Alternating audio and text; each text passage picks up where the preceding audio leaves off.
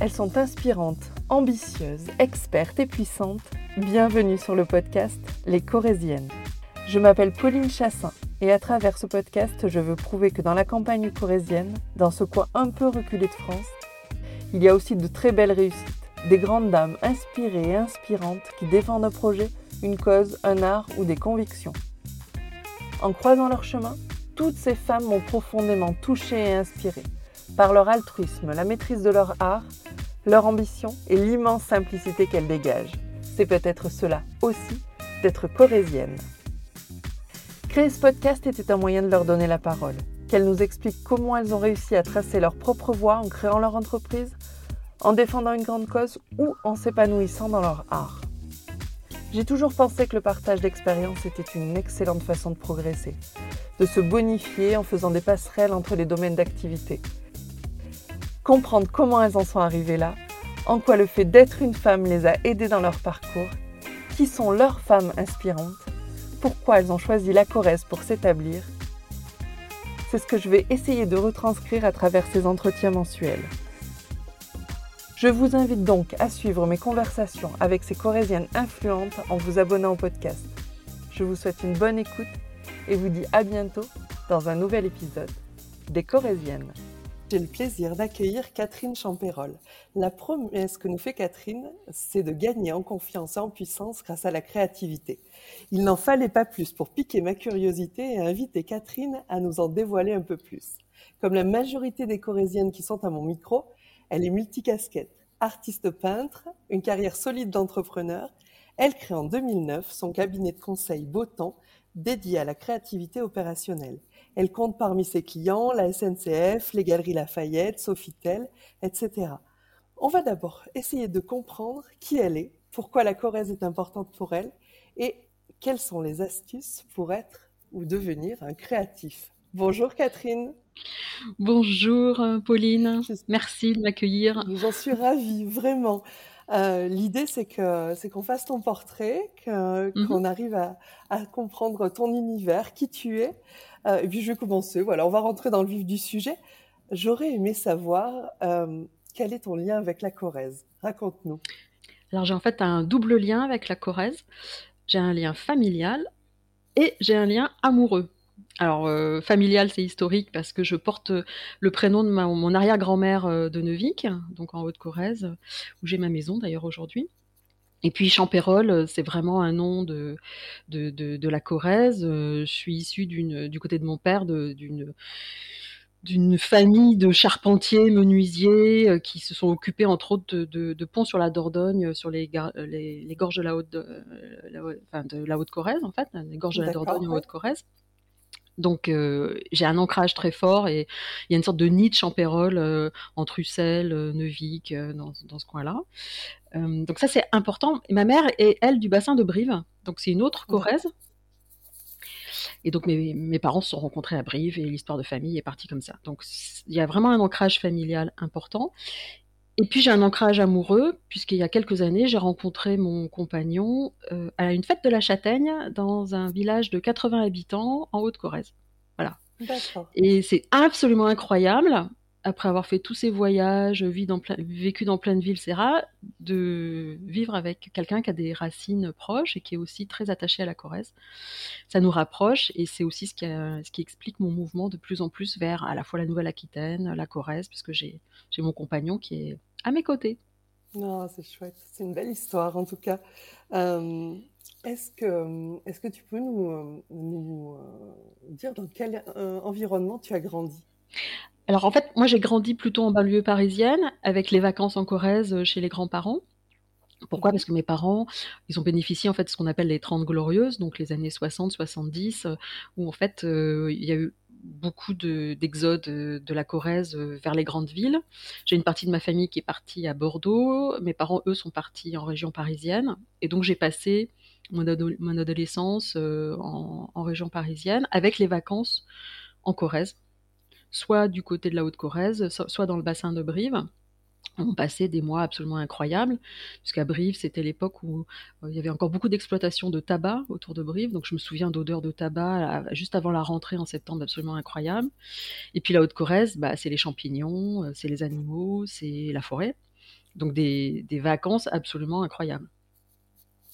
Et, justement, est-ce que tu peux nous parler de ton enfance? Comment, quel, quel enfant tu étais? Moi, j'étais une enfant très rêveuse et je lisais énormément. C'est-à-dire que j'étais toujours plongée dans des bouquins. À tel point que les seules euh, punitions dont je me rappelle, que ce soit à l'école ou que ce soit chez mes parents, c'est que j'étais punie parce que je lisais trop. Donc j'étais rêveuse, je lisais trop, donc j'entendais pas ce qu'on me disait. J'étais dans ma bulle. Donc, euh, et je me souviens, j'ai eu des cols, des punitions, parce que quand j'avais fini un exercice en classe, bah, je prenais un bouquin, je le mettais sur mes genoux et euh, je me mettais à lire. Et quand l'instituteur redémarrait sur un autre sujet, ben moi j'étais partie dans mes, dans mes histoires. Et euh, c'est absolument incroyable de se rendre compte, enfin de réaliser que j'étais punie parce que je lisais trop.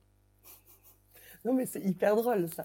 Aujourd'hui, tu, les gamins sont plus sur leurs écrans que, que dans ah leurs bouquins et et euh, punir quelqu'un parce qu'il lit trop, je l'avais jamais entendu. Ah mais oui, mais moi ça me sidère aujourd'hui. Enfin, franchement, je me dis mais c'est quand même incroyable. Et pour moi, la lecture, ça a été une forme de résistance aux adultes pendant toute mon enfance. Et, c'est très marquant encore parce que je, vis moi dans des, dans des lieux qui sont couverts de bouquins. J'ai des, euh, alors que ce soit professionnellement sur la créativité, je pense que j'ai entre 1500 et 2000 livres sur la créativité et l'innovation en version française, en version anglaise. Donc j'ai un bureau qui est couvert de livres. Et, et, ma bibliothèque personnelle, même si je donne beaucoup de livres, est très importante. Donc quand je déménage, j'ai du lourd, quoi. Voilà. Dit sympa le, le déménagement récemment. et sinon, euh, est-ce que donc tu, avais cette passion pour la lecture Est-ce que tu avais d'autres passions Est-ce que alors une passion pour la lumière et la couleur. Euh, qui, a, qui me marque en fait aujourd'hui, qui, qui, fait aussi mon parcours d'artiste peintre. J'ai toujours été fascinée par euh, qu'est-ce qu'on voit quand on ne voit pas, enfin qu'est-ce qu'on voit quand on ferme les yeux? Et euh, petite, bah, je me souviens être dans les prés, à fermer les yeux face au soleil, à être dans les arbres, à grimper aux arbres et à fermer les yeux dans les arbres, à, chercher les, sensations visuelles que je pouvais avoir. Euh, quelle, voilà, quelle couleur, quelle sensation m'habitait quand je fermais les yeux. Parce qu'il y a plein de choses qui se passent. En fait, on voit absolument pas noir hein, quand on ferme les yeux. On a plein de sensations visuelles qui sont générées par le cerveau et en, fonction de mon état euh, d'émotion personnelle, bah, les couleurs changent, les formes changent, euh, voilà. Et ça, ça me fascine depuis que je suis gamine, à tel point que euh, quand j'étais toute petite, au lieu de dire je vais dormir, je disais je vais dorer. pourquoi? Parce que quand je ferme les yeux, c'est comme une sorte de, poudre d'or que j'ai dans les yeux. Et ça, ça me poursuit depuis que je suis enfant.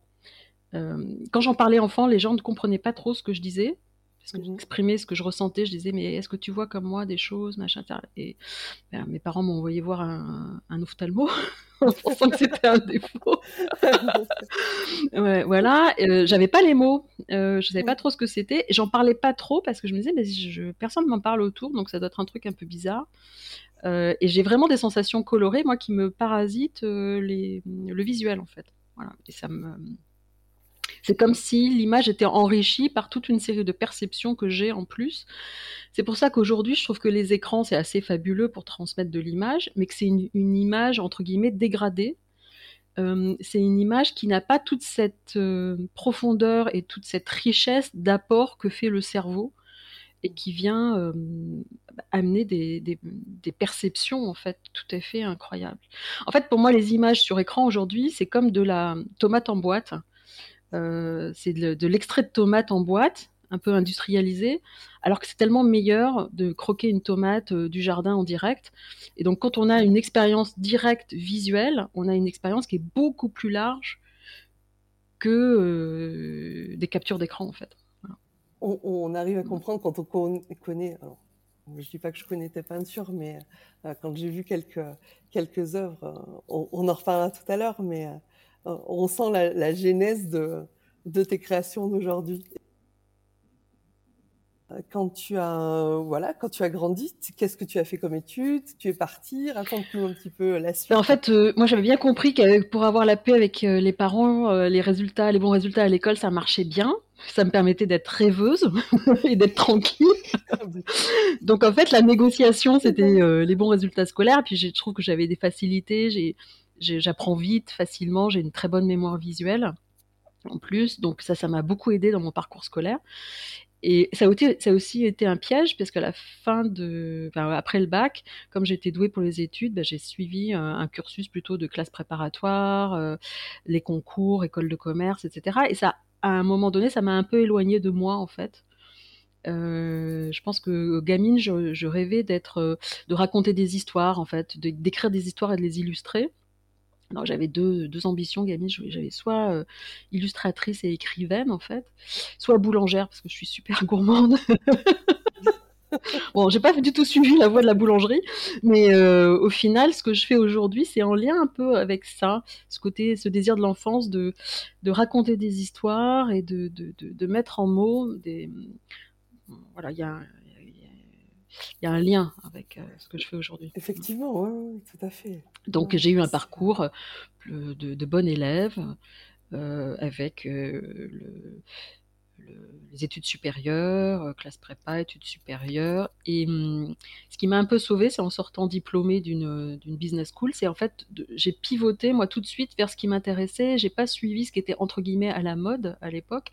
Moi, j'ai été diplômée euh, en 87, donc euh, j'ai à l'époque, ce qui était important, c'était IBM, Rank Xerox, euh, les grandes boîtes de, de grande consommation.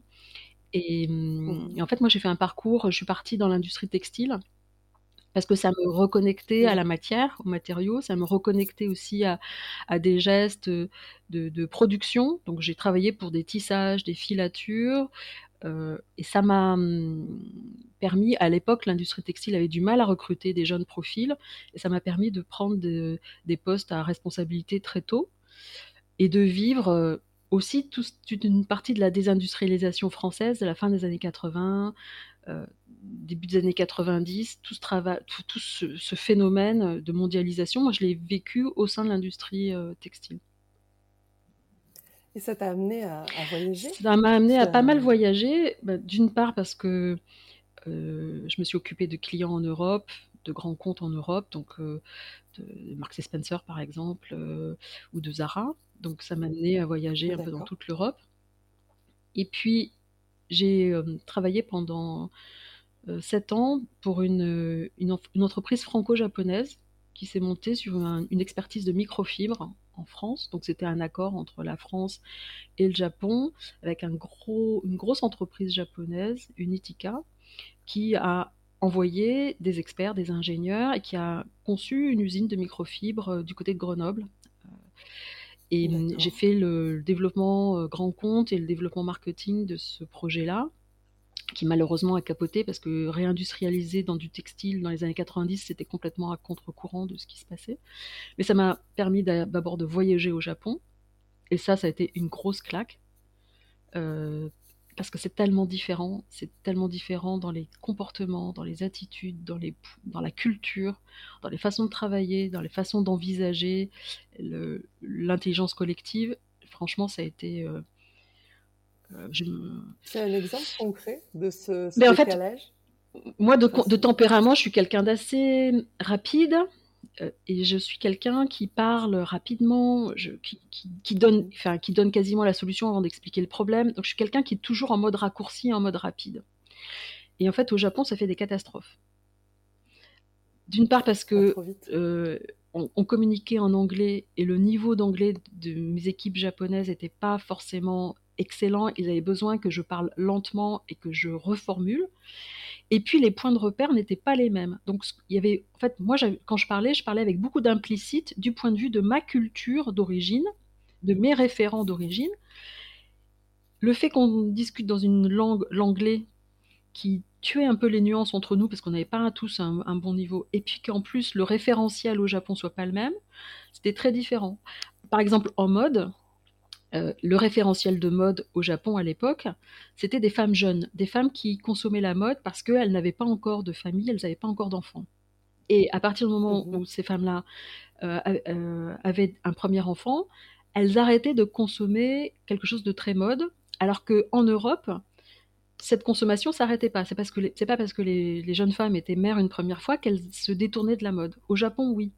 Donc expliquer les tendances européennes de consommation de mode à des Japonais qui avaient des référentiels de culture et d'habitudes très différentes, c'était un exercice assez complexe. Et puis, on n'a pas du tout les mêmes référents culturels. Quand vous parlez de couleurs à des ingénieurs japonais et que vous faites des références à des peintres européens, bah, ou à des, c'est pas du tout la même chose. quand vous parlez de style Renaissance, pour eux, ça n'a rien à voir. pendant que pendant que nous on faisait Versailles, eux ils faisaient le pavillon d'or, donc ça n'a rien à voir dans les techniques de construction. Donc les référentiels de culture, il y avait en permanence un, travail de traduction. Alors je l'ai vite compris, mais ça nécessitait de se ralentir, de s'assurer que c'était compris. Et moi, ça a été un exercice d'apprentissage de, la lenteur et de la reformulation que j'avais jamais fait. Oui. Et comment tu l'as vécu?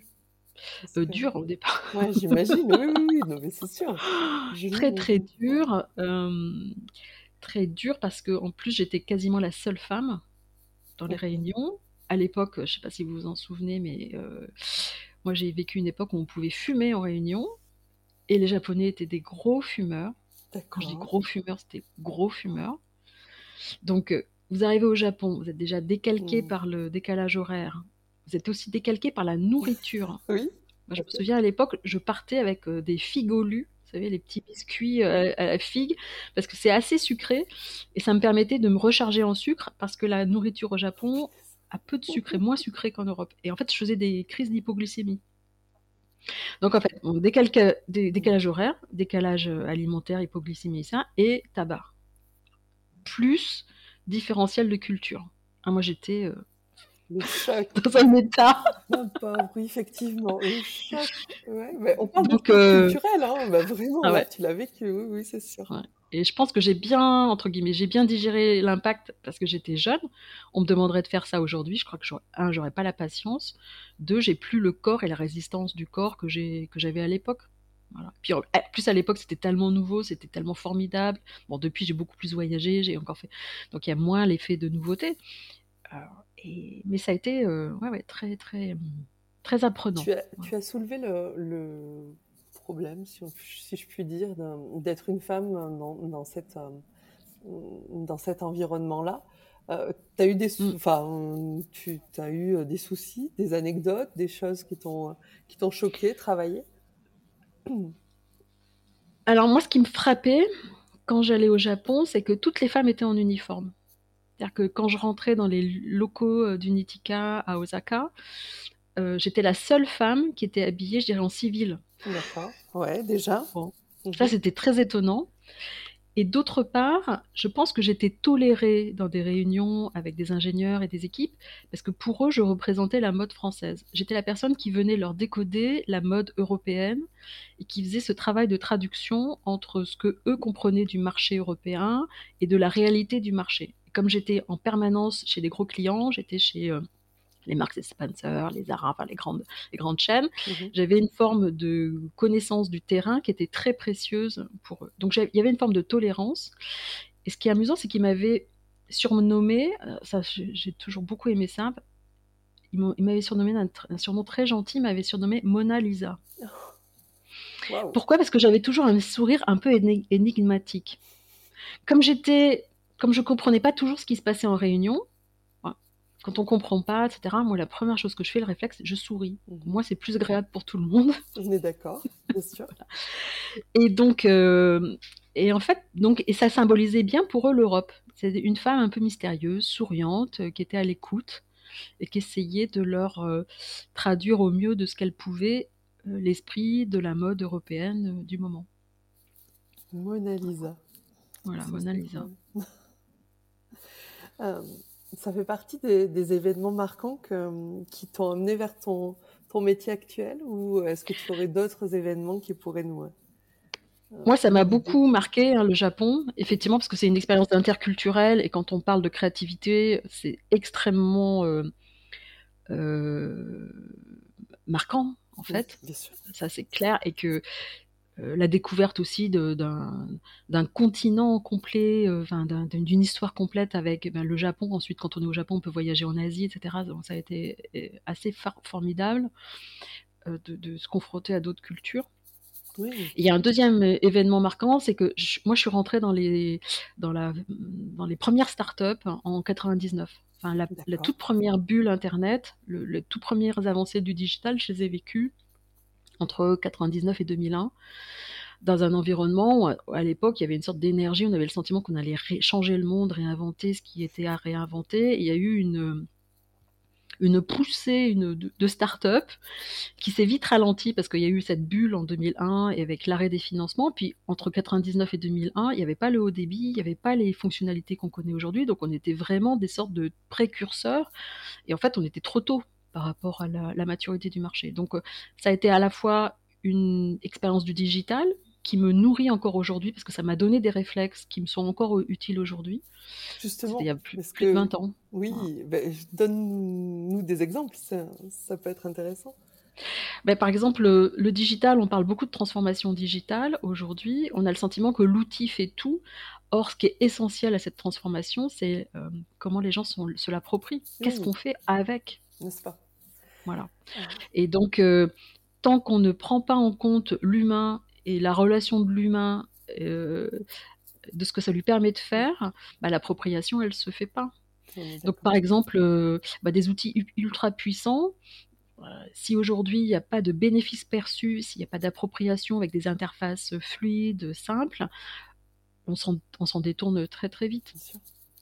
Et je pense qu'un des problèmes du digital aujourd'hui, c'est que pendant plus de 20 ans, on a fait des choses trop complexe par rapport à l'usage qu'on souhaite en faire. Et que ce qui marche, ça a été en fait euh, des éléments du grand public, euh, vers les réseaux sociaux, ça marche super bien parce que ça a été simple. Mmh.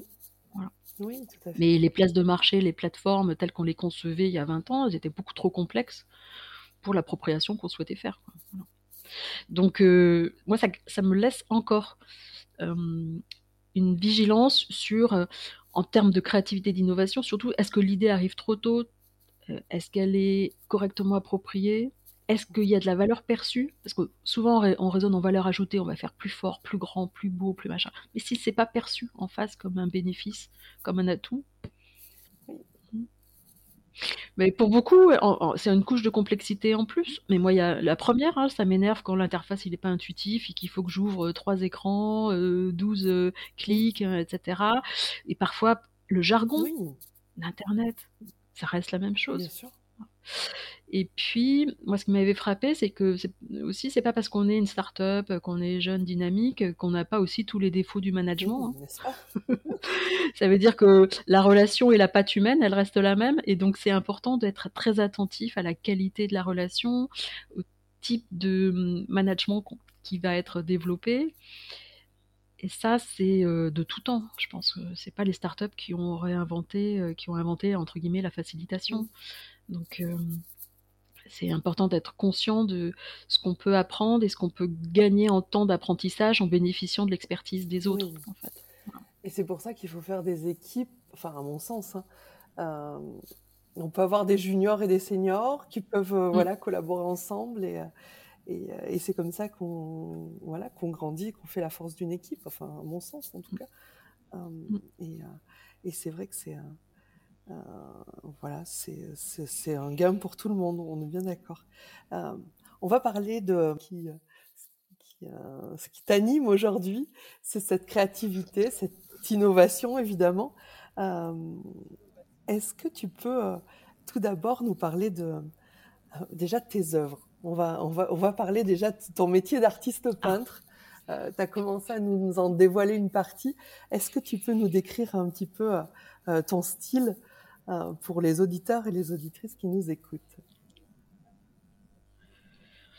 Alors en fait, mon, style, il, il découle d'une fascination pour la lumière que j'ai. Donc je travaille avec des matériaux qui captent la lumière, qui sont soit, qui, soit ils la réfléchissent, soit ils sont très translucides et ils, euh, la captent et ils la renvoient. Donc en fait, je travaille sur des fonds de feuilles d'or, enfin de feuilles euh, de dorure, donc euh, des métaux parce qu'il y a cette réfraction de la, lumière qui est très intéressante. Et sur ces métaux-là, j'applique des pigments qui sont translucides, des pigments qui sont issus de la recherche assez récente euh, sur les pigments et les nacres industriels, et des pigments qui sont utilisés dans l'industrie électronique, dans l'automobile, pour donner de la profondeur aux peintures, parce que c'est des, des pigments translucides qui captent vraiment la lumière et qui la réfléchissent. Donc en fait, en ayant des fonds métallique plus ces pigments translucides, ces nacres industriels, il y a vraiment quelque chose de très chatoyant. Il y a vraiment un, voyage de la lumière sur l'étoile qui est important. Et je fais des formes abstraites. J'essaye de restituer les, les, formes colorées, moi qui, qui pirate ma vision quand je ferme les yeux. On a tous des sensations si on, si on ferme les yeux. À un certain moment, on a ce qu'on appelle des, des phosphènes, c'est-à-dire des, éléments de visuel qui, qui, apparaissent et qui sont générés en fait par le cerveau, par l'activité cérébrale. Et hum, ça, ça génère des, des, sortes de flaques de couleurs qui circulent, voilà, ou des sortes de flocons de couleurs qui circulent. Et c'est ce que j'essaye de restituer. Donc j'ai des, hum, plutôt des, des, formes souples, des cercles, beaucoup de cercles, euh, qui correspondent à ça. Ça correspond aussi, vous savez, quand on plonge dans l'eau et qu'on a les yeux ouverts, ou quand on, est sous l'eau, on voit toutes ces bulles de, nos respirations, de, l'eau. Ça, ça, ressemble un peu à ça, ce travail, euh, une, sorte d'énergie de la couleur de la lumière qui circule et que je restitue par le cercle. Et le cercle, c'est un, un très bon moyen aussi pour moi de me concentrer, parce qu'en fait, je ne peux pas peindre sans être dans un état de calme et de sérénité, parce que sinon ça tourne pas, enfin les formes se font pas. Donc c'est, euh, je pense que l'état dans lequel je peins, il se restitue aussi à travers les formes que l'on voit, une forme de calme, de sérénité, euh, donc plutôt une énergie euh, douce. C'est ce que j'allais te dire. Effectivement, il y a cette, il y a cette profondeur et, c'est exactement le, ressenti que j'ai eu quand, quand j'étais amenée à voir, à voir tes peintures. C'est effectivement, bah, tu l'as tu, tu l'as dit, c'est cette sérénité, cette légèreté, cette douceur qui, qui, transparaît à, à, travers, effectivement, à travers tes œuvres. C'est totalement ça. Euh, bon, mais l'objectif est atteint, en tout cas pour moi. oui, et en général, quand je fais un résumé un peu radical, je dirais, ça ressemble à des paravents anciens, vous savez, des paravents à la feuille d'or anciens qui auraient avalé des formes contemporaines, des bulles de couleurs. Voilà. Effectivement, ouais, tout à fait. Et euh, donc tes inspirations, on, l'a vu, c'est euh, c'est tout ce qui hmm, voilà qui transparaît quand tu fermes les yeux. Enfin, euh, c'est hyper étonnant, je trouve, hein, cette inspiration-là. Est-ce que, est que tu peux nous dire aussi, je passe un peu du coq à l'âne, mais comment, comment elle naît? Comment cette œuvre naît? Quand tu es devant ta toile, euh, tu fermes les yeux, tu te mets en condition Comment ben, Alors, ce qui est intéressant, c'est que déjà, le, fait de fermer les yeux et de voir de la couleur, c'est une expérience qu'on peut tous avoir. Donc, à la fois, c'est une expérience sensible que j'ai qui est individuelle, mais c'est une expérience sensible dont je peux parler à, d'autres personnes. Et euh, j'ai euh, régulièrement, par exemple, des conversations avec des personnes malvoyantes ou non-voyantes sur la couleur. Voilà. Et ça, c'est aussi une forme d'inspiration pour moi de quels sont les ressentis, quels sont les échanges que je peux avoir avec d'autres personnes sur leur vision. Qu'est-ce qu'on voit quand on ne voit pas, en fait, quand on ferme les yeux. Que... Et, et, ça, ça vient enrichir euh, mon travail. Et ensuite, le lieu dans lequel j'habite euh, infuse mmh une sorte d'atmosphère. Par exemple, la mon atelier est basé en Corrèze, en Haute-Corrèze à Neuvik, et la lumière très particulière euh, la façon dont le, la lumière traverse l'air, euh, les couleurs de Neuvik euh, m'influencent énormément. Donc le jardin, la lumière, la forêt, le lac ont une influence sur, sur ma palette de couleurs et je ne peins pas de la même façon quand mmh je suis à Neuvik ou quand je suis en ville par exemple, parce que de, j'installe aussi mon atelier de façon nomade en ville et j'ai pas du tout la même relation à la couleur en fonction du lieu. Donc ça, ça infuse. Hum, et, je pense que l'inspiration, au départ, on a une envie, on aimerait avoir un projet, on aimerait avoir un, type de rendu. Et puis en fait, il se passe plein d'accidents, d'incidents au fur et à mesure où l'on peint. Et c'est la peinture qui nous amène à faire une sorte de voyage. Donc il y a une intention de départ. Et il y a une arrivée qui est quand même souvent assez éloigné de l'intention de départ parce qu'il est arrivé des accidents, on s'est retrouvé dans une impasse à un moment donné, ça marchait pas, il a fallu s'arrêter pendant. Je peins lentement parce que chaque couche de couleur c'est un, c'est une préparation de couleur, ça sort pas du tube, c'est une préparation de couleur que je fais et c'est un temps de séchage. Donc, euh, euh, moi, je peins pas dans une, en trois heures une toile. Il me faut des jours, il me faut parfois des mois, il me faut parfois des années pour en finir une. D'accord. Et, et donc, à chaque fois, c'est le, je pense que oui, c'est le, Mhm. le ressenti du moment qui euh, va m'aider à trouver une solution, va, trouver, va m'aider à trouver une teinte, et petit à petit va me bâtir le, le projet. C'est c'est intéressant ce que tu nous dis. Quand euh, je me dis quand une œuvre démarre, tu te tu n'es pas et quand elle se termine, tu dois voir les étapes et tes différentes Mm. sensations sur euh, couche par couche, du coup, sur euh, Mm. sur la toile. Ça doit te rappeler énormément de souvenirs et énormément de choses. C'est c'est vraiment on, on, on sent que euh, il y a beaucoup de toi qui, bah forcément c'est toi qui l'as fait, mais qui rentre qui rentre dans- sur ces sur ces tableaux. Mais j'en étais pas consciente complètement au départ de ce processus-là. Et en fait, c'est grâce au smartphone, c'est le fait de pouvoir photographier la toile au fur et à mesure. Parce qu'en fait, euh, la photo au smartphone, ça, ça permet de prendre du Mhm. recul. Euh, Quand on est soi-même dans la peinture, je pense que toi, c'est la même chose. Quand on est soi-même dans sa création, tu te rends bien compte, on a du mal à prendre du recul. Donc le fait de déjà photographier sa, euh, sa peinture, ça me permet de la mettre un peu à distance et de la voir, de la voir différente. Voilà. Donc, et, et je, et je m'aide en fait de cet aller-retour entre ce que je vois sur mon smartphone et ce que je vois en direct pour petit à petit cheminer. Et en essayant d'être euh, congruente sur l'int- l'intention du départ, mais de temps en temps, il y a, il y a des accidents, il y a, il y a des, il y a des couleurs qui bavent, il y a des couleurs qui rendent absolument pas du tout ce que je souhaitais, il y a des accidents de, oui, il y a des accidents de parcours qui font qu'on est obligé de bifurquer en fait. Et, hum, et c'est amusant de- de- d'en garder la trace.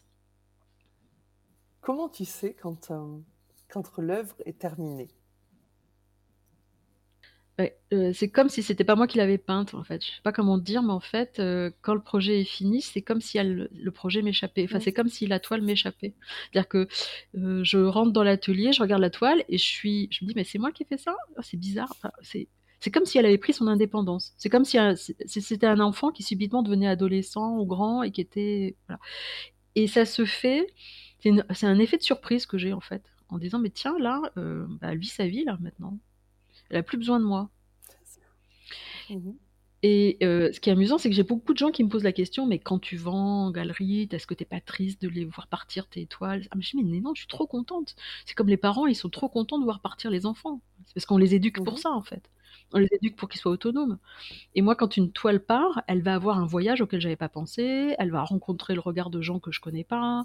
C'est comme si c'était une sorte de, oui, de, de, de médiation avec un truc que je connais pas. Et, et elle va vivre sa vie. Je trouve ça super. Euh, De quelle œuvre tu es la plus fière? Est-ce que tu t'en souviens? De, quel- de quelle œuvre je suis la plus fière? Bah, Je pense que le déclic, euh, y a- euh, là, moi, j'ai pas, j'ai pas suivi de- d'école d'art ou de, de beaux-arts, etc. Donc, j'ai un peu peint en clandestine pendant quelques années. Surtout que en, sortant diplômée d'une business school, je me suis posé la question est-ce que j'ai le droit d'être euh, artiste peintre ou pas? Et pendant dix ans, j'ai un peu été dans la panade en disant peut-être, peut-être pas, je sais pas, j'ai pas le diplôme. Enfin bon, bref. Et puis un jour, euh, je me suis dit zut, j'ai vraiment mes mains, c'est vraiment important, la couleur, c'est vraiment important. Je m'en fous si je fais des croûtes et j'y vais. Et cette première toile-là, où je me suis dit, ben, vas-y ma fille, euh, même si c'est moche, tant pis, arrête de vouloir faire beau, arrête d'être écrasée par tes référents, parce que t'adores la peinture, t'adores l'art, etc. Et que quand t'as en tête euh, Fabienne Verdier, euh, quand t'as en tête Francis Bacon, ben, c'est un- juste un peu écrasant. Hein et, et ben vas-y, Oui. et arrête de peindre pour les autres, peins pour toi. Et le jour où j'ai dit arrête de peindre pour les autres, la, vie des autres, le regard des autres, peins pour ton regard, c'est ce jour-là où j'ai trouvé ma main, en fait, j'ai trouvé mon style et j'ai trouvé. euh, c'est là que toutes les pièces du puzzle, ma recherche de couleurs, ma recherche de matière, euh, mon goût pour le textile, enfin, tout, mon parcours s'est mis en place. Et en fait, euh, j'ai mis 10 ans, hein, entre euh, 25 et 35 ans, j'ai mis 10 ans à faire ce parcours-là avant de trouver ma, ma signature, en fait, ma patte. C'est exactement pour ça que j'ai fait les Corésiennes. Trouver mmh. des personnalités inspirantes et pas écrasantes qui peuvent être proches de nous et qui, à un moment de leur vie, sont dit j'ai quelque part envie d'être moi-même et de montrer aux autres ce que mmh. je, entre guillemets, la, oui, ma vraie personnalité et de proposer quelque chose et quelque part euh, de se euh, sortir de ce carcan de euh, je suis la bonne mmh. élève, je suis, je fais. Et voilà, mmh. donc je suis très émue de ton témoignage, vraiment, sincèrement. Mmh. c'est touchant pour moi d'en parler parce que cette toile, je suis en train de réaliser, là, elle est face à moi en fait. Elle me suit partout. Donc c'est une petite toile c'est pas c'est une, toile format A4, hein, c'est un 21 29 7, c'est pas c'est pas grand, hein, c'est pas et ça a été, elle me suit partout et je pense que c'est le rappel, c'est mon petit rappel en, disant vas-y, fais-toi confiance. Chouette, c'est chouette, chouette. Euh, est-ce que est-ce que tu veux nous parler justement de de cette créativité qui est vraiment au cœur de ton de ton métier aujourd'hui avec ton cabinet de conseil Beautemps euh, est-ce que déjà tu peux nous, définir ce qu'est la créativité? Parce que. Euh, ah, tu me poses une question très, complexe, très difficile. C'est super difficile de définir la créativité. En fait, c'est vraiment, c'est un peu la définition impossible, la créativité. Euh, souvent, les définitions qu'on trouve dans le Larousse ou ailleurs, on vous parle de d'idées originales, de dons, de capacité à, euh, avoir une sorte de réca ou d'idées euh, nouvelles, etc. Et en fait, c'est très incomplet comme définition parce que si la créativité, c'est avoir des idées originales, qui définit l'originalité? Moi, je ne sais pas. Hein. Euh, si la créativité, c'est avoir des idées, ben, quid des gens qui n'ont pas d'idées ou qui se mmh définissent comme tels Et il y a beaucoup de monde hein, qui dit ne pas avoir d'idées ou qui dit voilà. Euh, voilà. Et, alors, moi, au fur et à mesure de mon chemin hein, sur la créativité, je pense qu'en fait, la créativité, c'est ce qui nous relie au vivant, au mouvement, euh, à la recherche de solutions nouvelles pour nous. Euh, et que c'est un processus du vivant au final, la créativité. Ce n'est pas que un processus intellectuel de génération d'idées, et c'est un, processus dans lequel le corps est engagé, les émotions sont engagées, et le mental, la réflexion est engagée. Et en fonction de son tempérament, de son caractère, on va plutôt rentrer par le corps, on va plutôt rentrer par les émotions, on va plutôt rentrer par le mental. Et on n'est pas tous conformés pareil. Je pense que aussi, la créativité, ce n'est pas que des idées, c'est aussi beaucoup de questions. parfois, je pense qu'une bonne question vaut mieux que euh, plein d'idées. Donc il y a des gens qui ont ce don-là, qui ont cette capacité à poser les bonnes questions, ça c'est remarquable et ça aide énormément. Bien sûr, il y a la génération d'idées, mais il y a aussi les gens qui sont doués pour rebondir sur les idées des autres et les peaufiner, ça c'est aussi extraordinaire, c'est une facette de la créativité qu'on sous-estime trop, de mon point de vue, la capacité à réagréger et recomposer à partir d'idées déjà existantes. Ça, c'est très puissant. Et puis, il y a la capacité à faire. À un moment donné, euh, euh, une idée, si elle est juste dans notre tête, c'est juste, euh, on est juste inventif, on est juste imaginatif. Pour que ce soit créatif, ça veut dire qu'il faut que ce soit partagé avec les autres, que ce soit rendu visible, il faut que ce soit dans le réel. Donc, on peut rendre, voilà, il y cette idée de de quoi on parle, c'est quoi la question, quelles sont les idées qu'on peut avoir dessus, comment on peut rebondir sur, ces idées, comment faire, et puis ce qui est central dans la créativité, qu'est-ce qui nous motive? Pourquoi on va faire cet effort? Euh, Est-ce que c'est une motivation Est-ce que c'est motivé par un événement extérieur? Est-ce que c'est une motivation interne qu'on a?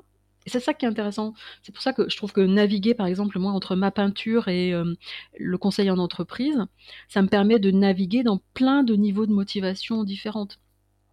Dans ma peinture, je suis toute seule avec moi-même, c'est ma motivation intrinsèque, personnelle qui est en jeu.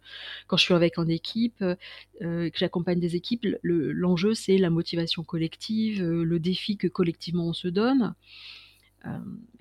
voilà, pour moi, la créativité a plusieurs facettes selon que ça se joue individuellement ou collectivement, et selon ses propres préférences individuelles. On peut y rentrer de plein de façons différentes et pas forcément à travers l'idée. Oui, tout à fait. Il y a tout le cheminement, effectivement, et l'importance de, de, l'équipe quand tu accompagnes, accompagnes une mmh. entreprise. Mais moi, je suis persuadée que toi, tu le vis tout à fait dans ton activité, puisque tu as besoin d'entendre, d'écouter ton client. Tu as besoin d'avoir une écoute très, très fine. Et donc, tu as une partie de ta créativité qui est mobilisée pour comprendre le besoin de ton client et pour aller presque au-delà de ce besoin-là, comprendre des choses qu'il ne va pas te dire, qui sont peut-être un peu des, choses à déplier pour, pour que tu viennes lui enrichir en fait son, son, son, projet. En oui, tout à fait. Et, et au-delà de ça, effectivement, tu as cette, euh, cette partie de découverte et de dit et de non dit. Je suis d'accord. Mm. Et, et, tu as aussi cette euh, euh, là où je vais aller puiser mes inspirations chez mes fournisseurs, les mmh matériaux, les textiles, etc. Mmh. Euh, les gens ne savent pas, hein, ils savent pas ce que je fais dans la vie. Je suis décoratrice d'intérieur pour que vous ayez un peu plus de sens à cette conversation. Euh, et, euh, et effectivement, c'est totalement ça. Et, ce, ce, rebond d'idées sur, voilà, sur les projets, effectivement, je l'ai euh, bah, au sein de, des différentes euh, équipes que je côtoie pour, euh, bah, pour participer à ces créations, effectivement. c'est tout à fait ça. Bah, comment tu vas déclencher ce, ce processus de créativité?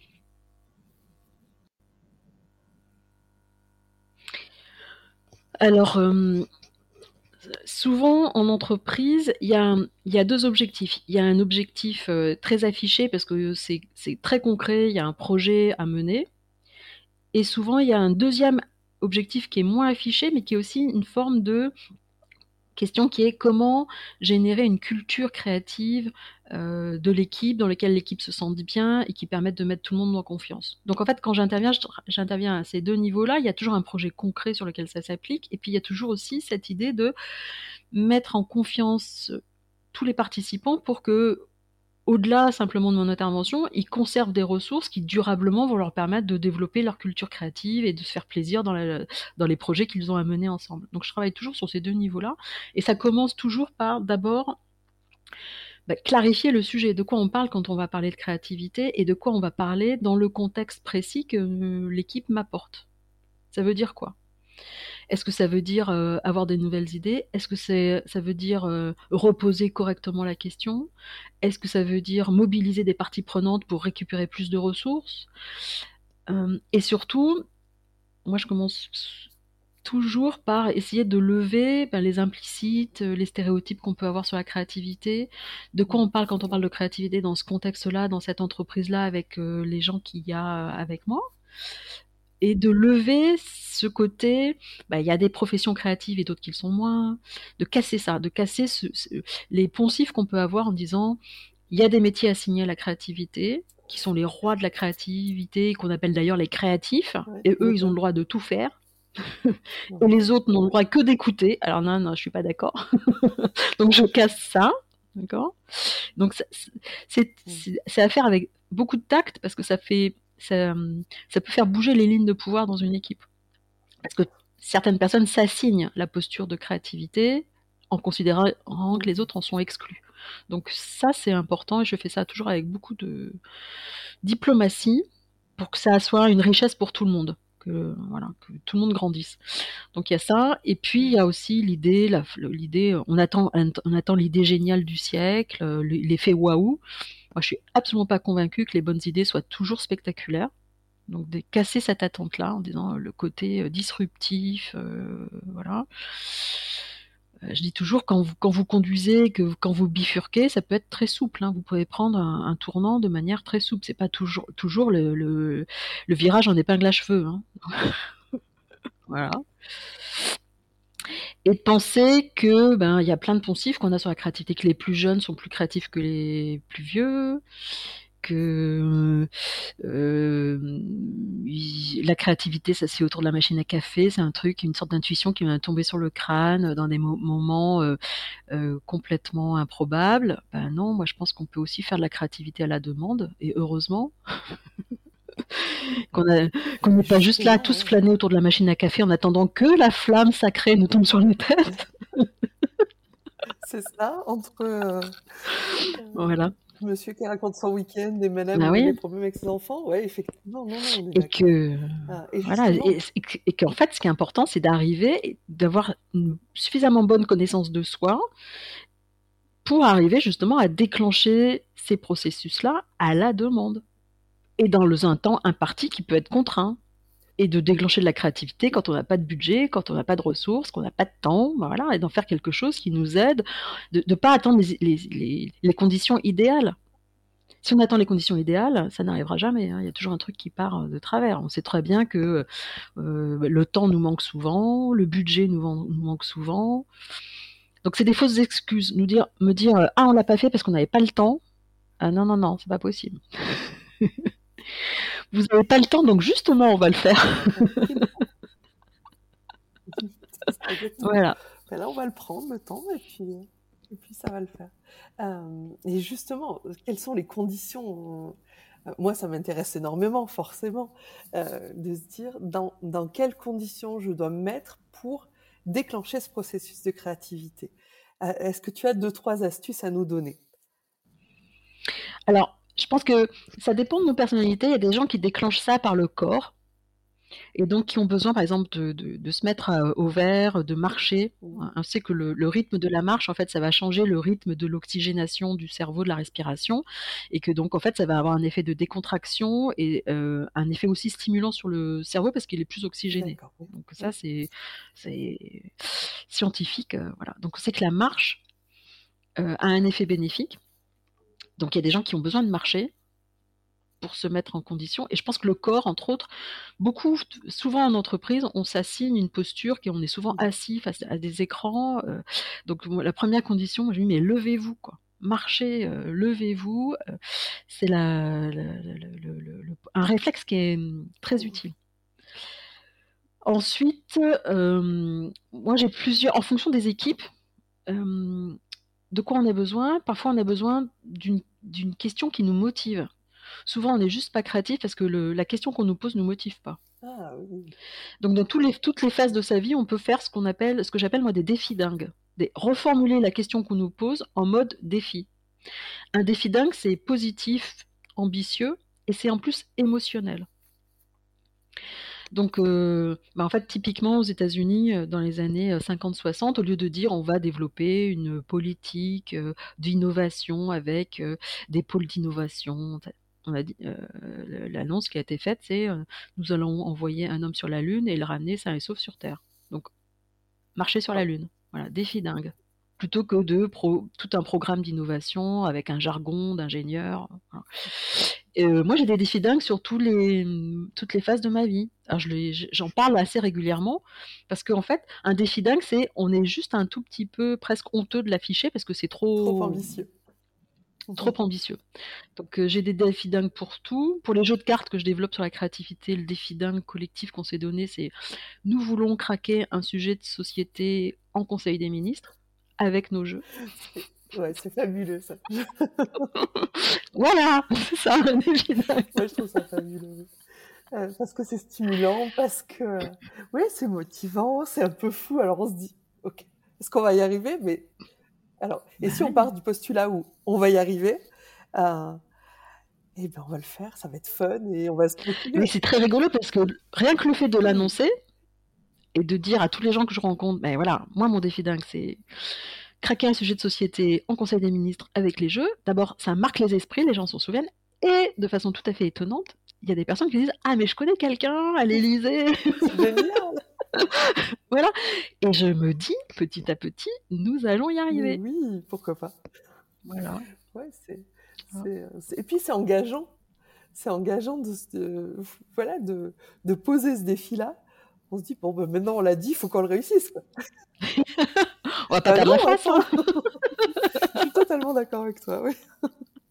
C'est assez drôle, c'est euh, je pense que ça peut, euh, vraiment inspirer les managers qui peuvent nous écouter à proposer à leurs équipes un défi quasiment lunaire. Je veux pas, voilà. tu me pardonnes, tu me corriges hein, si. Euh, ouais, mais c'est vraiment ça. Et c'est intéressant parce que c'est une partie de mission que j'ai souvent. C'est-à-dire qu'en fait, j'ai beaucoup de missions avec euh, des clients qui démarrent par ça. Et, et c'est intéressant parce que ça va permettre de nourrir durablement une motivation et avec un truc suffisamment saugrenu qui amène une touche de fraîcheur, d'humour et qui amène de l'inspiration. Tout à fait. Euh, c'est un peu comme une vision, hein, on est d'accord. C'est c'est euh, un, un, objectif à très long terme qui, euh, oui, comme tu le dis, qui va inspirer, qui va motiver, auquel on va pouvoir se référer quand on va avoir un coup de mou. ouais, voilà. J'adore l'idée du défi dingue. Et bien, bien faire son défi, c'est bien formuler son défi, c'est mais ça change l'énergie d'une équipe. Ça, mais ça change. Enfin, quand tu parles de motivation personnelle, tu sais bien quand, quand on est à son compte, à quel point c'est important aussi. Euh, quand on porte sa propre activité, il y a des hauts, il y a des bas, c'est un peu les montagnes russes. D'avoir un défi dingue, mais moi, c'est par certains matins, ça m'aide à me lever en fait. Oui, bien sûr. Ça, j'arrive entièrement à le comprendre. Ça fait partie de la motivation, c'est sûr. Euh, et ben, des astuces pratiques, tu nous en as donné. Euh, tac, tac, tac. J'en porte aussi pas mal à travers les jeux de cartes qu'on a, que, développe la collection Jeux d'enjeux. Et il y a une autre astuce que je donne souvent aussi, c'est d'avoir en tête un acronyme qui est ACDC, comme euh, le groupe de rock australien. Donc en fait, euh, ACDC, c'est augmenter, créer, diminuer, casser. Donc j'ai un projet, je suis devant, une, feuille blanche. Comment faire pour? Qu'est-ce que je peux augmenter, améliorer, amplifier? Qu'est-ce que je peux créer, co-construire, co-créer? Qu'est-ce que je peux diminuer, détendre, diluer? Et qu'est-ce que je peux casser, claquer, craquer? Et de commencer par euh, ces verbes d'action, ça met la réflexion en mouvement et ça permet, ça permet de casser le syndrome de la feuille blanche. Donc ça, pour les gens qui sont dans le mental et dans la réflexion, c'est super utile d'avoir cet acronyme en tête. Oui, totalement. Donc en fait, euh, tu vois, si je euh, se mettre en mouvement, marcher, quand, quand, on rentre dans la créativité par le corps, c'est top. Euh, le défi dingue sur l'émotion, c'est top.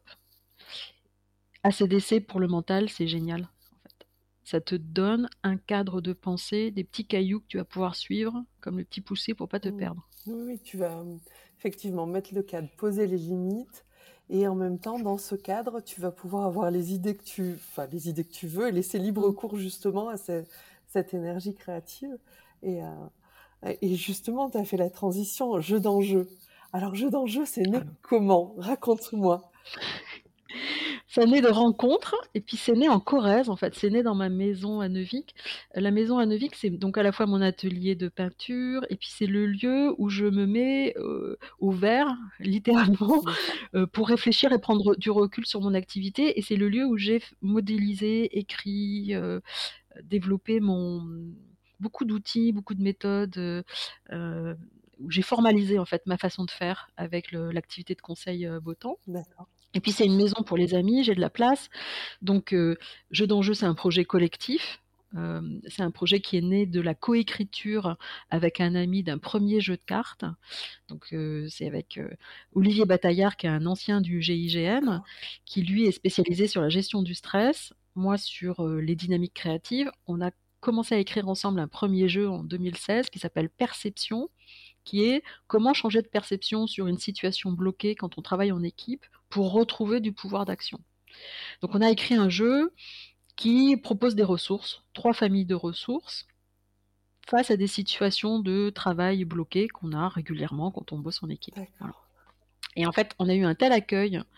D'abord, on a eu un tel plaisir à coécrire, c'était très intéressant, c'était super enrichissant. On a eu un tel accueil aussi par nos clients. Et puis, euh, quand j'en parlais autour de, mon réseau, de mes proches, euh, un, vrai, euh, ça a été un déclic. Très rapidement, j'ai une amie, Valérie Caillès, qui, elle, est spécialiste des processus d'innovation, qui m'a dit Je rentre dans le projet, c'est super important, qu'est-ce qu'on peut construire ensemble Donc, petit à petit, j'ai agrégé des gens qui venaient avec, chez moi en Corrèze, travaillé et on a commencé à écrire un jeu, deux jeux, trois jeux, quatre jeux, où l'idée c'était de déporter, de transférer les méthodes, les meilleures méthodes qu'on appliquait nous avec nos clients et qui étaient concrètement exploitables, de les déporter, de les transférer sur un format jeu de cartes qui soit activable à la demande mmh.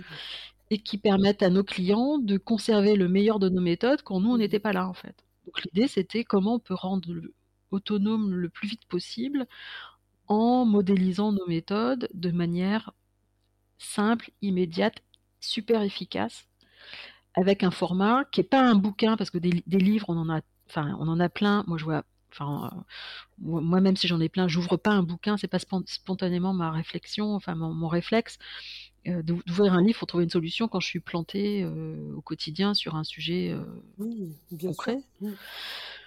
Voilà. Et on se dit, bah, un jeu de cartes, c'est ça dédramatise.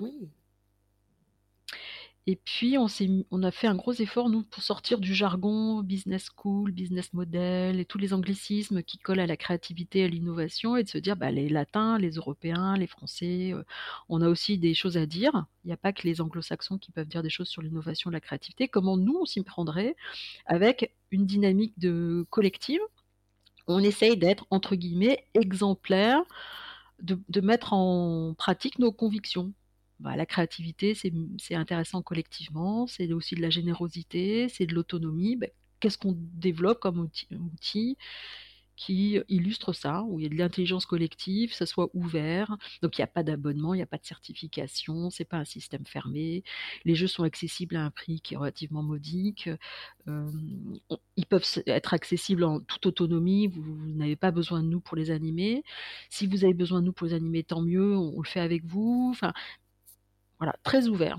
Et euh, on est parti donc euh, Olivier, Valérie et moi euh, en 2016, 17, et puis aujourd'hui on est 21. Il y a eu 17 jeux coécrits. D'accord.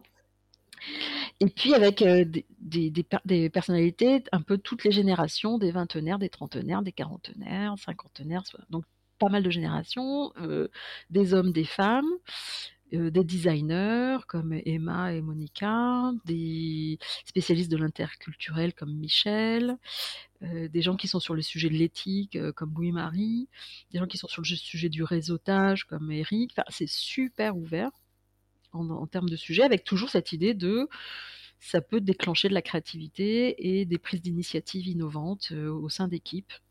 Oui, parce que l'idée de base, effectivement, c'était celle-ci. Et mm. puis après, vous avez euh, décliné. Peut-être qu'il y a d'autres problématiques sur lesquelles euh, les, euh, les, jeux de cartes peuvent répondre.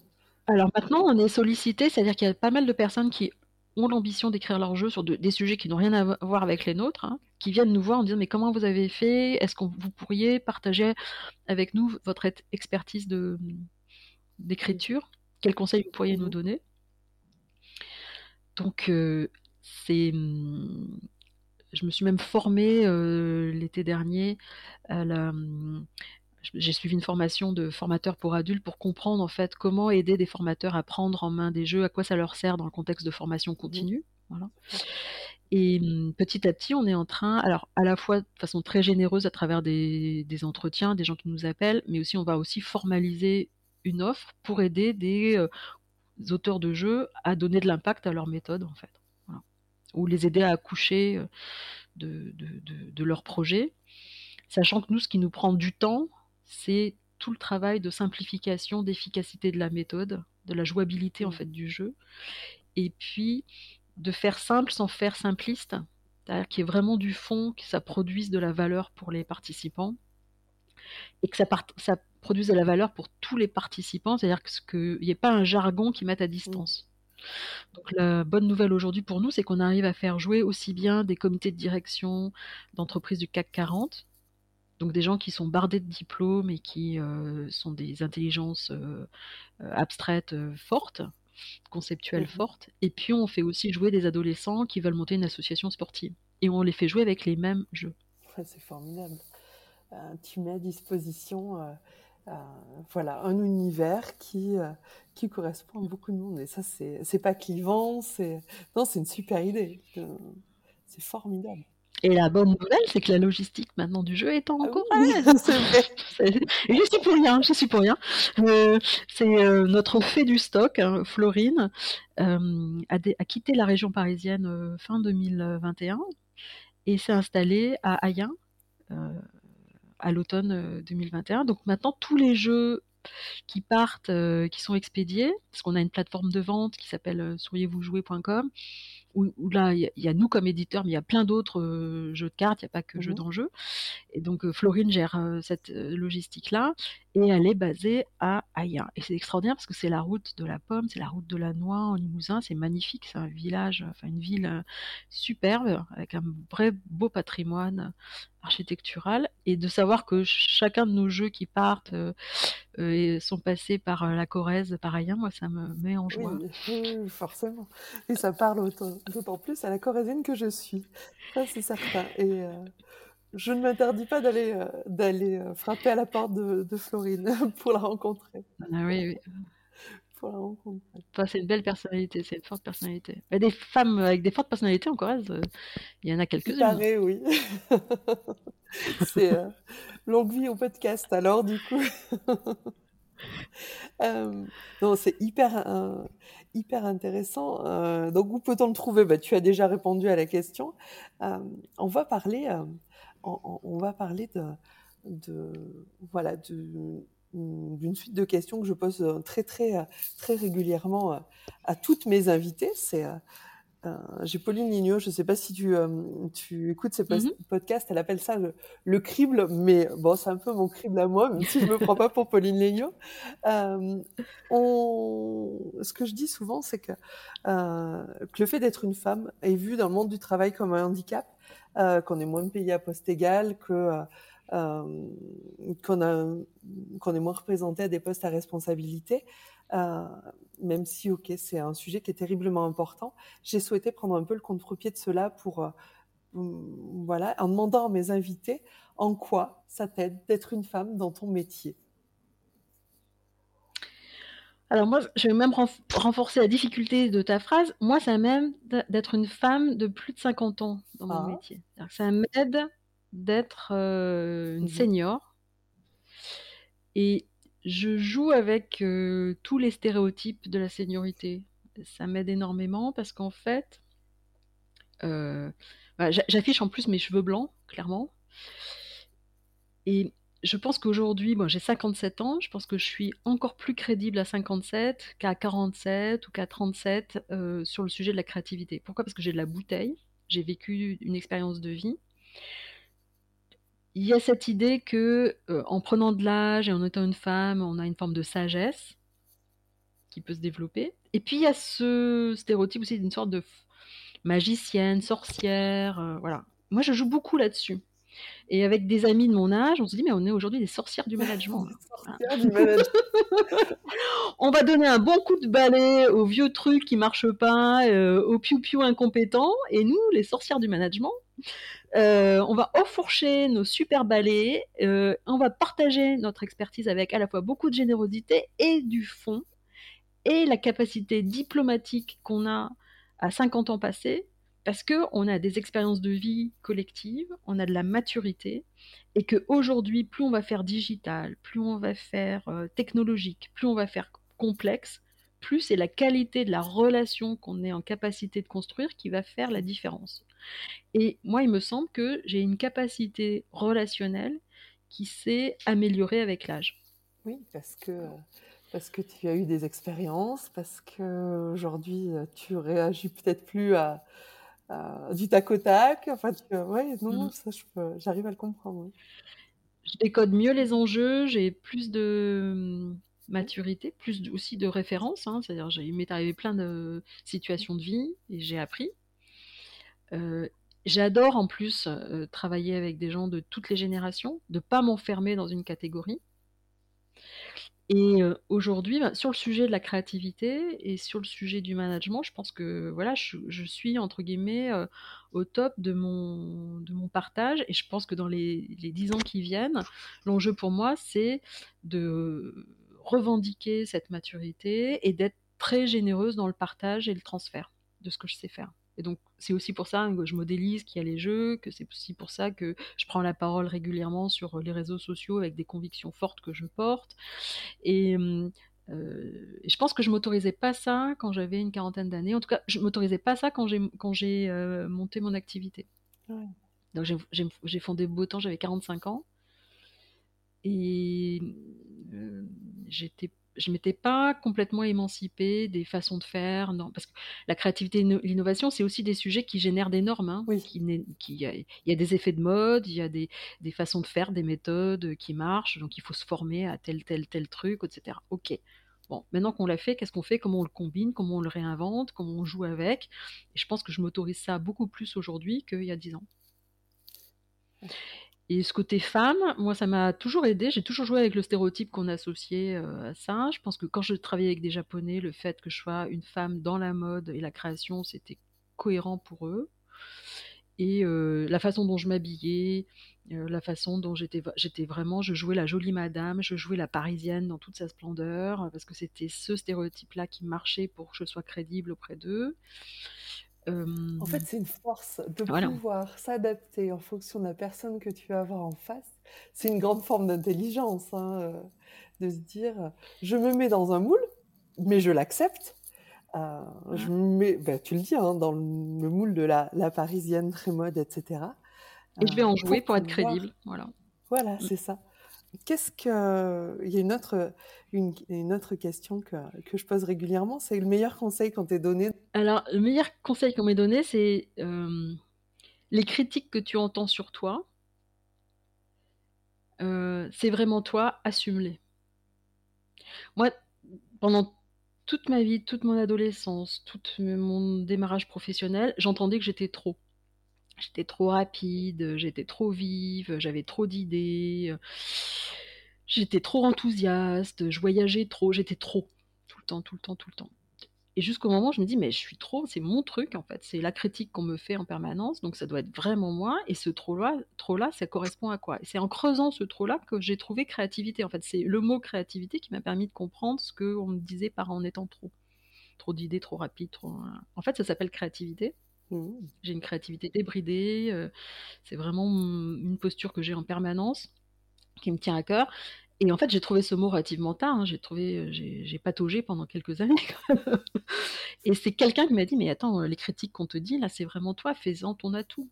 Donc le trop, comme critiquer permanent, c'est devenu le cœur de mon activité professionnelle parce qu'effectivement aujourd'hui on vient me chercher pour avoir euh, cette rapidité, ce côté percutant, ce côté enthousiaste euh, sur tous les sujets qu'on peut m'apporter, cette capacité à, donner, à partager, à avoir des idées en permanence, voilà. Donc j'ai fait de, des critiques qu'on formulait un point d'entrée pour comprendre où était ma valeur en fait savoir s'écouter, savoir euh, vraiment écouter qui on est profondément. C'est euh, euh, c'est une jolie leçon. Hein. C'est et et je pense que le plus tôt c'est le mieux. Alors si on a une naissance de quelque chose, ben voilà, il faut essayer de il faut essayer de l'exploiter. Euh, ouais, essayer de s'écouter au maximum. C'est je pense que c'est et puis d'écouter les autres, de pas mettre de côté les critiques qui nous ont, sont formulées. Parce qu'en fait, soi-même, se connaître soi-même, parfois c'est super compliqué. Euh, c'est-à-dire que moi, je dis toujours, les poissons voient pas l'eau. Hein. Il y a des trucs qu'on est naturellement, c'est tellement naturel qu'on n'en voit plus la valeur, qu'on en voit même, qu'on a même du mal à le formuler. Mmh. Parce qu'on le vit naturellement, donc on le voit pas. Et c'est par l'intermédiaire des critiques que font les autres qu'on peut retrouver des points d'appui qui peuvent euh, nous éclairer sur ce qu'on est vraiment, qui on est vraiment, et comment ça peut se basculer en point positif pour nous, quoi. Ah, totalement, tu as raison.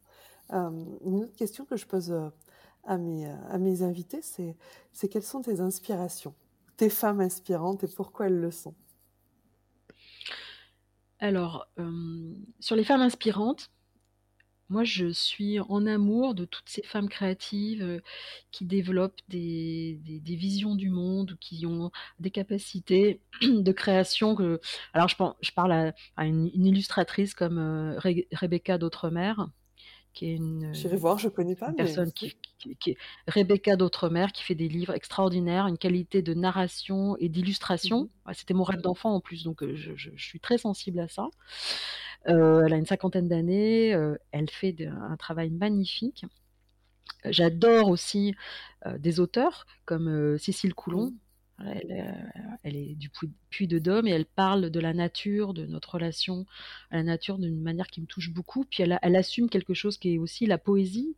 Et c'est intéressant que cette jeune génération réinvestisse ces sujets-là je trouve que c'est à une époque parler de poésie, c'était has quoi. C'était des, moi je trouve ça fabuleux qu'il y ait une nouvelle génération de, poétesses.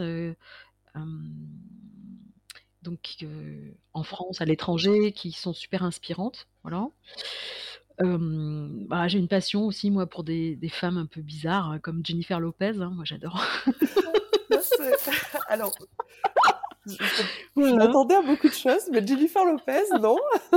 Alors, qu'est-ce ah, moi, euh, elle m'épate à, plus de enfin, à 50 ans faire le Super Bowl, le spectacle qu'elle a fait avec Shakira qui est, une, euh, qui est plus jeune qu'elle et de faire le, spectacle qu'elles ont fait. En plus, bon, euh, moi en créativité ça me parle parce qu'en fait, elle, il y a eu plusieurs reportages sur elle à l'occasion du Super Bowl l'année dernière et elle se met dans un état de flow, un d'état de conscience modifié par par l'investissement, la concentration et ça c'est quelque chose qu'en créativité on remarque hein, chez les personnes très créatives. Donc, bah, j'ai une passion pour Jennifer Lopez. D'ailleurs, un de mes défis dingues, hein, euh, moi, je veux bien conseiller Jennifer quand elle veut sur ses processus de créativité. J'adorerais avoir une conversation avec elle. donc, euh, avis si vous connaissez euh, l'agent ou l'équipe de Jennifer Lopez. Ça fait pas partie de mon réseau pour le moment, mais écoute, je penserai à toi. Et de façon tout à fait différente, il y a une personne que j'ai rencontrée cet été tout à fait par hasard. Quand j'ai des amis qui viennent en Corrèze, il y a un peu deux visites euh, que je fais. C'est on va à Collonges-la-Rouge le soir prendre un apéritif. Au moment où le, soleil se couche sur la ville, c'est magnifique. La ville, est vidée de ses touristes. Il n'y a que les bars, les terrasses qui vivent et la ville est splendide. Donc, euh, et nous allons aussi à Aubazine, euh, à l'abbaye d'Aubazine, visiter Aubazine qui est un, lieu assez mystérieux, très chargé de, spiritualité. Et dans ce lieu-là, j'ai eu la chance de faire une visite cet été avec la sœur euh, Christophora, qui est une des dernières euh, habitantes, enfin sœur de, de, cette abbaye. Et cette femme, elle est rentrée à Aubazine euh, en 65, mmh en 1965, c'est ma date de naissance. D'accord. Et c'est une femme à très forte personnalité, euh, qui est très attaché à Aubazine et qui est très attaché au lieu, euh, qui a une forte spiritualité. J'ai trouvé le personnage absolument euh, étonnant, puissant. voilà, ça m'a. Forte femme, elle a maintenant elle a plus de 80 ans. Et ça fait partie de ces gens qui justement sont dans l'écoute, la transmission, l'envie de porter des projets plus larges qu'eux. Mmh voilà. Donc vous voyez, c'est des femmes très différentes. Ah oui, totalement. Ah oui, quand tu passes euh, de Jennifer Lopez à, à Sir Christopher, oui, ça change. On est bien d'accord. tu, tu, es étonnante, Catherine, tu es étonnante. Euh, est-ce que tu as une devise? Euh, Moi, j'ai une, une, devise, une sorte de devise que je me suis un peu bricolée sur la joie de vivre. Euh, qui est de dire en fait la joie de vivre, c'est la courtoisie de la vie. Pour moi, la joie de vivre, c'est une forme de courtoisie pour être au monde, mmh. c'est une forme de courtoisie d'être avec les autres. C'est pas toujours facile hein, de vivre, hein. il y a des moments fastes, des moments moins fastes, des moments difficiles, etc. Et la joie de vivre, c'est un, pilier de courtoisie euh, vis-à-vis des autres, euh, vis-à-vis de son environnement, plus largement aussi, je pense, vis-à-vis de, de la planète. On parle beaucoup de, d'environnement, de contexte aujourd'hui. Et je pense que la joie de vivre, c'est une façon de, de respecter et d'aimer ce qui nous entoure. Oui. Et, je. Euh, c'est, un, c'est un, point pour moi de reconnexion régulier en disant mais ta joie de vivre là c'est dur c'est compliqué c'est complexe machin etc comment tu as passé ce cap en étant le, plus, la plus courtoise possible avec ton, ton environnement, en fait? Voilà. Ce respect de cette politesse de la vie que présente la joie de vivre. C'est une jolie façon de voir les choses, effectivement. c'est pas spontané, hein, je peux dire, c'est un, un travail. Hein. mais c'est sûr, c'est sûr, c'est sûr. Oui, quand on voit tout ce qui peut nous tomber dessus, effectivement, de se dire, je, je respecte la, la, vie à ce point et, et, je vais chercher ce qui va la faire briller. Ouais, non, mm. tout à fait. C'est, c'est, mais c'est une belle façon, c'est une belle leçon. Euh, la question suivante, c'est euh, quelle est l'étape d'après et comment tu vas la franchir? Alors ça peut être privé, ça peut être pro, ça peut être... Euh, alors l'étape d'après, j'ai un peu euh, initié la fin 2021. Je me suis installée à Bordeaux. Enfin vraiment, je suis en train de relocaliser toute mon activité, en tout cas mes points de vie, moi, en Nouvelle-Aquitaine. Ça me permet de me rapprocher de la Corrèze et pas être en Corrèze simplement dans, les phases de vie où je suis à, dans l'atelier, euh, ou avec des amis. Donc c'est vraiment petit à petit de vraiment euh, placer mon centre de gravité euh, en Nouvelle-Aquitaine. Et puis d'être de plus en plus contributif sur mon territoire en fait. C'est de dire comment je peux contribuer à des projets du territoire, comment je peux investir moi-même sur des projets localisés en Corrèze. C'est vraiment quelque chose qui me qui m'habite.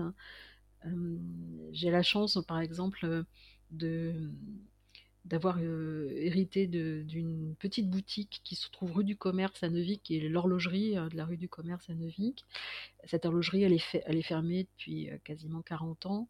J'aimerais bien la rouvrir avec un projet. Et puis d'autant plus que dans cette même rue, il y a quelqu'un que j'aime beaucoup, qui est aussi une famille, je trouve, incroyable et qui est très inspirante, c'est Élise Beauvalet, qui est artisan relieur et qui a remis une activité, je dirais, euh, aussi dans cette rue du commerce qui avait tendance un peu à se, à se s'endormir. Mhm. Donc j'aimerais beaucoup euh, rejoindre euh, cette rue du commerce et, et être voisine d'Élise avec un, un projet pour l'horlogerie. Alors ça peut se faire à travers une, une, galerie de peinture peut-être, ça peut se faire peut-être aussi par un, un lieu d'accompagnement des projets, avec les jeux d'enjeux. Mhm. Voilà, je ne sais pas quelle forme ça va prendre, mais j'ai la chance d'avoir ce lieu-là. J'aimerais le rendre vivant. Euh, le Covid a un peu ralenti euh, dernièrement en fait les, réflexions là-dessus. C'est compliqué d'investir aujourd'hui avec cette incertitude, mais c'est vraiment une voie que j'ai envie de suivre. Donc un barycentre Nouvelle-Aquitaine et des investissements sur réinvestir un lieu à Neuvik un beau projet. Euh, on s'en reparlera. Euh. Il y a plein d'idées qui naissent. La créativité, ce sujet de la créativité va m'inspirer. Euh, est-ce qu'il y a des choses qui te, qui te mettent vraiment en colère dans, dans notre société? Est-ce qu'il y a un thème que tu as envie d'aborder qui te, voilà, c'est viscéral pour toi et, et tu pourrais exploser? Euh, moi, les, gourous les solutions miracles, vous savez, les gens qui ont la vie en équation A plus B égale C, euh, payez pour A et B, vous aurez C. ça m'insupporte. Voilà. Euh, les solutions providentielles, les, gourous, les, gens qui cherchent à vous capter pour leur propre ego, ça, ça, ça c'est vraiment, je suis en lutte contre ça. Euh, franchement, je, pense que nos chemins de vie ne se, ne déroulent pas avec des solutions toutes faites. Euh, qu'il est important de, faire son, sa prise de recul, de, grappiller, de faire son, marché sur plein de propositions qui nous sont faites, mais de pas s'enfermer dans une sorte de méthode euh, unique ou dans une sorte de solution définitive, ou de s'enfermer aussi dans une identité voilà, je pense qu'on est tous multiples, on a tous plusieurs vies qu'on vit en simultané. Et de s'assigner une identité unique, euh, c'est tellement euh, limitant par rapport à nos potentiels.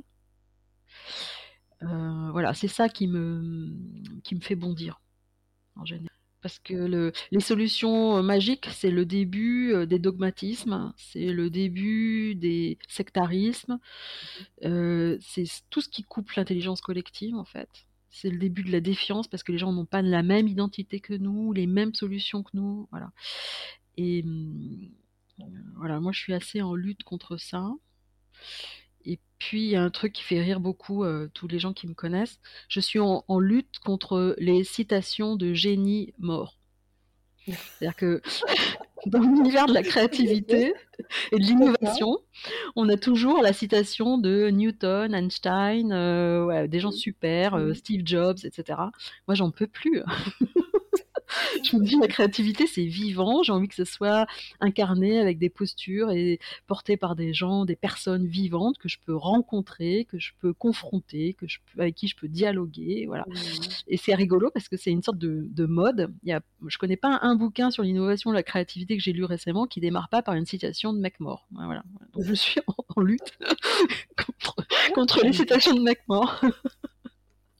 Ok, bon. La prochaine fois que je vais en avoir une, j'en pense, je pense à toi. voilà. Ah euh, une question qui est importante, c'est comment les auditeurs peuvent te... et auditrices, c'est important pour moi ça, comment les auditeurs et auditrices peuvent te contacter? Alors, j'ai un nom, j'ai la chance d'avoir un nom qui est assez rare, donc si vous tapez Catherine Champérol, C-H-A-M-P-E-Y-R-O-L, vous allez me trouver très facilement sur les réseaux sociaux, sur Internet, voilà, et je, suis très simple à trouver. Voilà, ne pas hésiter à me, connecter via LinkedIn, c'est là-dessus que je suis le plus souvent. J'ai le, site web de mon activité, c'est facile, sur via botan.com de, de, me laisser un message. franchement, je suis facile à trouver soit avec mon nom de famille complet, soit avec mon nom d'artiste. Et le nom, mon nom d'artiste, c'est la contraction de mon prénom et mon nom de famille. Donc c'est Catherine Champérol, ça fait K-Cham, C-A-C-H-A-M. Donc si vous allez sur euh, kcham.fr, vous avez aussi une petite interface, vous pouvez discuter avec moi. Je suis vraiment facile à trouver. Super. Et je réponds, voilà. en plus, je réponds. Quelle chance, oui. J'adore ça parce que je, fais, je rencontre plein de gens que j'aurais jamais euh, imaginé euh, rencontrer. Et ça, c'est une des grandes vertus aujourd'hui du digital, c'est que c'est un, c'est un, flux de communication qui peut être vraiment fantastique. Quoi. Ouais, totalement. Euh, et d'ailleurs, je, pense qu'il aurait fallu que je le fasse en premier, mais remercier, on va pas la citer, mais on va avoir une pensée pour elle, la personne qui nous a mis en relation. On va penser. oui, parce que c'est une personne que j'ai aussi rencontrée euh, via Facebook, de façon tout à fait improbable. Donc voilà, donc ce n'est qu'une euh, qu'une suite de relations. Nous ensuite on s'est vite connecté sur LinkedIn. Mmh euh, voilà, donc en fait c'est les réseaux qui nous ont qui ont petit à petit tissé une forme de ouais, de connivence. C'est chouette. Mmh. Ah totalement.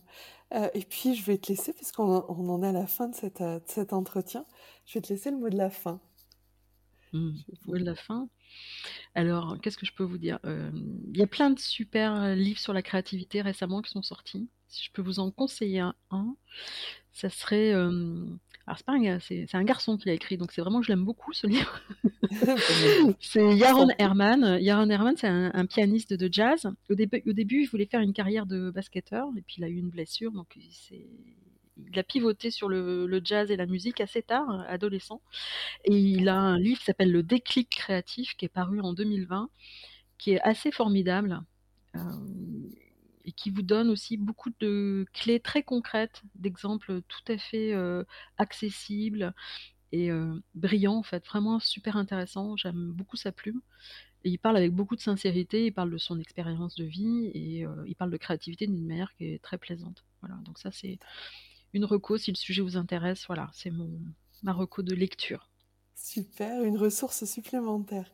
Je te remercie vraiment, Catherine, de tout ce que tu nous as donné euh, pendant, pendant cet entretien. Euh, il a été très, très riche, plein d'exemples et plein de ressources. Donc, euh, merci beaucoup. Merci, Pauline, pour cet échange pour les Corésiennes. Merci. À bientôt. À bientôt. Un grand merci d'avoir écouté cet épisode des Corésiennes plusieurs informations avant de terminer. Vous pouvez retrouver les liens vous permettant de contacter mon invité dans les notes de l'épisode. Faites-lui un retour, je suis certaine qu'elle en sera ravie. Deuxième chose qui est extrêmement important pour moi, si le concept des Corésiennes vous plaît et que vous avez envie de me soutenir, je vous propose de me laisser un commentaire et une note 5 étoiles sur Apple Podcast. Et si vous ne savez pas comment ça marche ou que vous n'en avez pas envie, eh bien, pas de problème. Parlez-en autour de vous, partagez les publications des pages Instagram et Facebook les.corésiennes et cela m'aidera beaucoup à faire connaître le concept. Car justement, n'hésitez pas à vous abonner à ces pages pour suivre l'aventure des Corésiennes. car Les Corésiennes c'est un podcast, mais pas que, et je vous prépare déjà de très belles surprises. J'espère que vous avez passé un agréable moment en ma compagnie et que ça vous a donné envie d'écouter la suite. Je vous dis à bientôt pour un nouvel épisode des Corésiennes.